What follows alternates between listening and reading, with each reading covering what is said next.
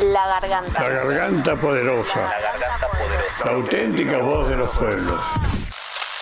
Para recordar momentos empoderados Entrevistas más que resistentes. y revivir palabras pensantes Volvemos a traer notas del pasado. con fragmentos más que interesantes. Los gritos más grosos Los gritos más grosos en, el, archivo, poderoso.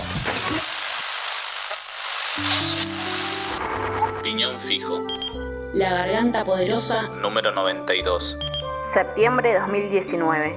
¿Qué significó para vos tu infancia y qué es lo que más recordás? Bueno, mi infancia significó y significa un sustento y un cimiento de ternura, de alegría, de amor inolvidable. Soy el menor de tres hermanos que me llevaban muchos años y la vida me tocó, en la vida me tocó quedarme solo mucho tiempo con mi vieja porque soy de Deanfunes, del noroeste cordobés y mi papá ferroviario, en el tiempo que un ferroviario podía hacer estudiar a sus hijos medicina, se, se, vino para Córdoba a acompañar a mis hermanos para que puedan ir a la universidad, porque era un tiempo duro, era pleno proceso militar y bueno, había mucho miedo, había mucho terror en ese tiempo, ¿no? Entonces mi papá y mis hermanos a Córdoba y yo me quedé con mi mamá y su ternura de lunes a sábado, esperando que vengan mis hermanos y mi viejo a, compartir los domingos y a compartir anécdotas y a compartir alegrías y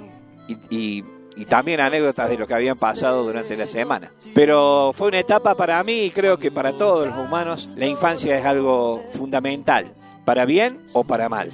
Las cosas, ahora que soy abuelo me doy cuenta que, que lo que significa el amor y el estímulo para un niño en la edad temprana, desde el afecto, y lo que también significa la carencia de esas cosas para un niño y para un ser humano en edad temprana.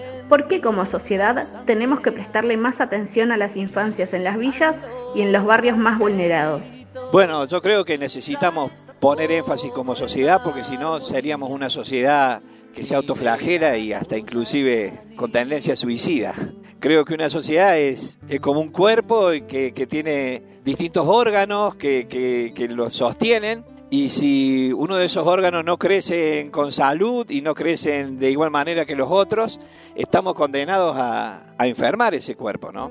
Yo alguna vez cuando, cuando miraba la crisis del 2001, donde mucha gente de, que tenía un trabajo, que, que era de clase media y tenía sus posibilidades y, y esa crisis los bajó de escalón de un día para el otro y a lo mejor uno veía escenas y, y pantallazos sociales que uno decía, mira, este tipo era, no sé, el almacenero o era el, el, el, cartero o era alguien de un oficio cotidiano que uno podía ver y ahora a lo mejor lo veía haciendo otras actividades que, que tan dignas como todas, pero este, a lo mejor lo tomó de sorpresa y lo, y lo ubicó en otro lugar la vida, ¿no? Y de ahí nacieron hijos, y de ahí nacieron niños. Y yo siempre pensaba, ¿no? Y proyectaba, decía 2001, cuando este chico tenga 18 años, lo anda acompañando el papá en su actividad, a lo mejor casos particulares que me pasaron, juntar cartones, estar mucho tiempo en la calle, si bien con los papás. Eso es una, una foto de, de, la realidad. Y la otra foto es este 2019, porque ese niño tiene 19 años, no lo vi más, pero me gustaría saber qué posibilidades le dimos como sociedad para que estudie, para que realice sus sueños, para que tenga igualdad de posibilidades para, para crecer, para soñar, para ser artista, para... La vieja pregunta del mundo adulto al niño, ¿qué querés ser cuando seas grande?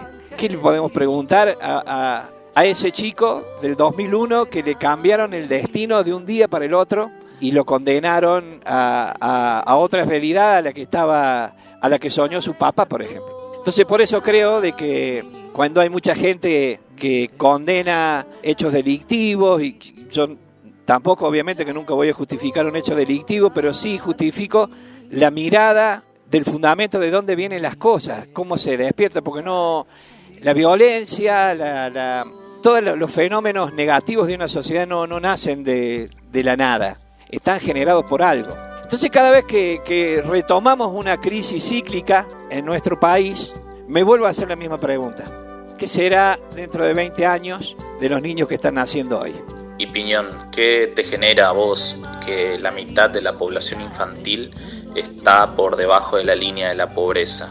Bueno, tiene mucho que ver con la, con la pregunta anterior. me genera frustración, me genera impotencia, me genera mucho dolor y por más que existan gestos individuales, altruistas y, bien intencionados, me parece que, nosotros como sociedad en, conjunto tendríamos que ver cómo encontrarle la vuelta. Hace, hace poco tuve un incidente que, me expuso de una manera y mi manera de pensar y, y, e incidente del cual no me arrepiento.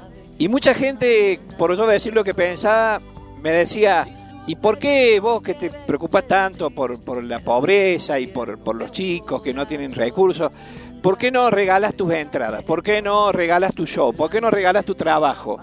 Y, yo, lejos de enojarme y, usar un poco ese, esa, polémica en las redes sociales, hoy tan, tan de moda, lo usaba como un ejercicio para mirarme también, para mirarme el espejo. Y, y yo les decía, yo eso lo hago, lo que pasa es que lo hago de una manera, no, no me gusta no me gusta hacer bandera, como dicen los chicos, de, eso me gusta hacerlo en silencio.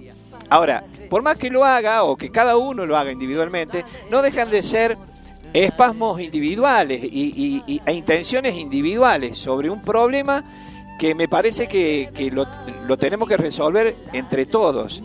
Y cuando digo entre todos, entre todos tenemos gente que nos representa, que son empleados nuestros, a los cuales votamos y a los cuales elegimos cada tanto, y les decimos, mire, ustedes tienen que gerenciar esto, ustedes tienen que ordenar esto. Y cuando no lo hacen, el hecho de que ellos no lo hagan es una frustración y una impotencia para todos.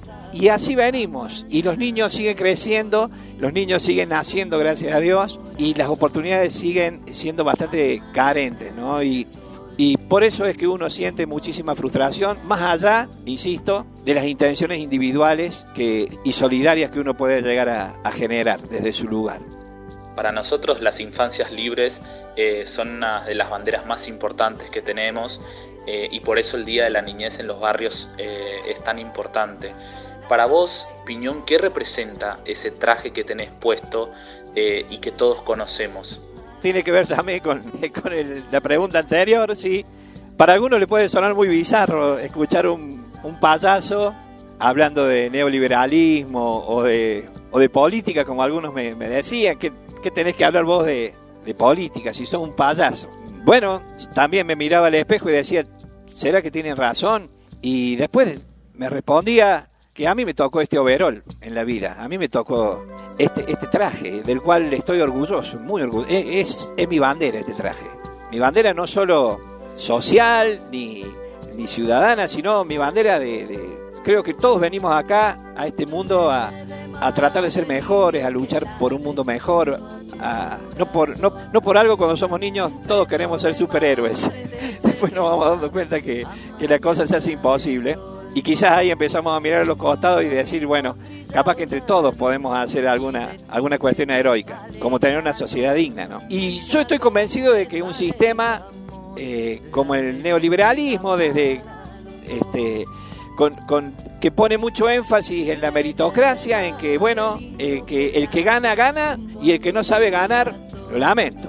Eh, esto dicho con un facilismo que pido disculpas a, a los entendidos, pero básicamente yo lo veo así, ¿no? Este, el hecho de, vivir en una sociedad en la que, en la, que un, la verdad la tienen solamente las empresas y no hay un Estado que, pueda regir, che, se te está yendo la mano con esto, eh, afloja con esto, eh, un, un, Estado que arbitre las posibilidades para que la cosa no sea tan desigual. No hay chances de crecer como grupo, como, como sociedad, porque yo creo que, que eso es el, el, neoliberalismo y lamentablemente no es la primera crisis que he vivido porque dentro de estos 30 años de piñón existe un, ser humano de 54 años ¿da? y no, no le voy a poner, o sea, para mí trasciende el tema de, los nombres. Mucha gente que, que, cree en Macri eh, se enojó conmigo o como en algún tiempo gente que creía en Menem también y quizás cuando Martínez de Oz era ministro de Economía de una etapa muy oscura de nuestra, de nuestra historia, también se podrían haber enojado y las consecuencias podrían haber sido un poquito más oscuras también.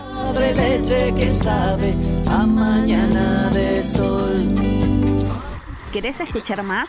Dale play y suscríbete en Spotify. Seguinos en las redes La Garganta Poderosa.